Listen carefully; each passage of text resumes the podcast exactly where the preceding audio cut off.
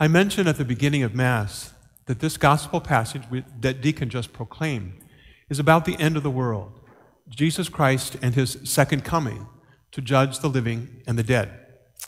And he's coming as the bridegroom to be wed to the bride, which is the church, that's us, and then to celebrate the great wedding banquet. The banquet really is heaven.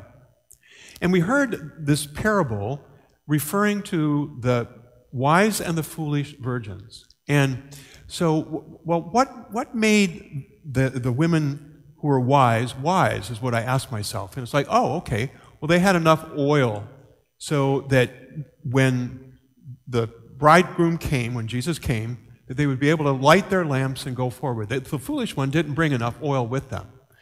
And okay, well, hmm, boy, that, that doesn't really answer the question about, well, what's this all about? And, and, well, what made them wise? Just because they brought oil? And so when I was thinking about that, I went to the first reading, and you heard God being described as having wisdom. We say it's an attribute of God, something that is a part of God, that He has wisdom. And the, the, with this wisdom, He pursues us. He anticipates that we might pursue Him. He waits around for us. He chases after us. He wants us to share in His wisdom. Okay, great. But what specifically is God's wisdom?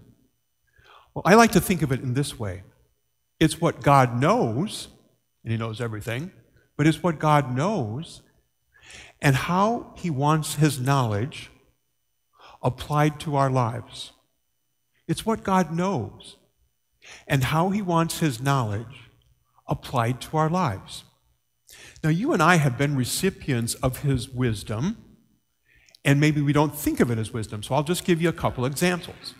The first example, just think of the Ten Commandments. It really does make sense to us that we're not to kill people, we're not to steal things, we're not to lie. It, yeah, but that's God's wisdom. And He's applying it to our lives so that we can have order not only in our lives, but also in our communities and in, in our society. Then the, sometimes there's God's wisdom that seems to be counterintuitive to us, stuff that we may not really want to accept, at least at first. And I'll give you an example of that. When Jesus taught us this love your enemies and pray for your persecutors. Uh, whoa, whoa, wait, wait, wait a minute, wait a minute. My enemies, I'm supposed to love them? They sure don't love me. My persecutors, those who, who are doing wrong to me, I'm supposed to, to pray for them? Why would I pray for them? I want them to go away in my life. Some of this is counterintuitive. But the wisdom coming from God really points us to the cross. And Jesus suffered and died on the cross for everybody, including his enemies. And he died because he loved them. So when, when we love our enemies or pray for our enemies or try to at least and our persecutors, we are sharing in the cross of Christ. It, it, it's, it's a tough thing to do. But in sharing in the cross of Christ, He's breaking open within us His mercy, the mercy that flows from His, his suffering. And we share in that mercy. When we pray for those who persecute us and even try to love our enemies, that's God's wisdom. His knowledge, and in this case, his action, applied to our lives. Okay, let's go to the wise and foolish virgins. I like to see the wise virgins as this their hearts, the center and core of who they are, their hearts were open to receive God, to receive that wisdom, to receive His teaching within their lives. Remember the parable of the sower and the seed and about all the different kinds of soil? The soil of their hearts was rich. It was, it, it was open. It was ready for the seed of God's word, ready for his wisdom, to be implanted into their hearts, and then it would grow. And, and, and knowing God in this way, hearing his wisdom, learning his wisdom, they also acted upon it. And it, it, it's, like, it's like having a bunch of oil, and the oil is set afire by God's love. And, and that was them. They heard his wisdom and they practiced his wisdom in their lives. And in that way, they were prepared and preparing for the coming of the bridegroom. They were ready because they were, their hearts were receptive to the wisdom and they were acting upon it. Okay, what about the foolish ones? Go back to that parable of the soil.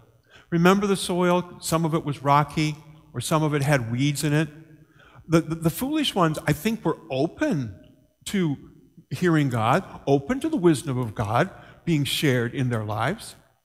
But other things were part of their heart too. And it started to choke off that wisdom.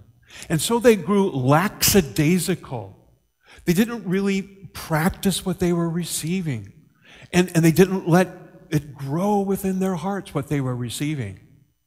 And so it's like not having enough oil being prepared for the coming of the bridegroom because you're not practicing what you're receiving. And your light, but that oil, your light grows dim. And you don't have enough oil by the time the Savior comes again. So the wise ones were the ones who heard the word of God, received that wisdom, accepted it, and practiced it in their lives. Of course, the moral of the parable is that we be like those wise ones, receiving what God wants to give to us, who, who, who works overtime to give to us, so that we can grow within His wisdom and practice it in our lives. Let's be prepared for the second coming of Jesus. For we do know not the time or the hour.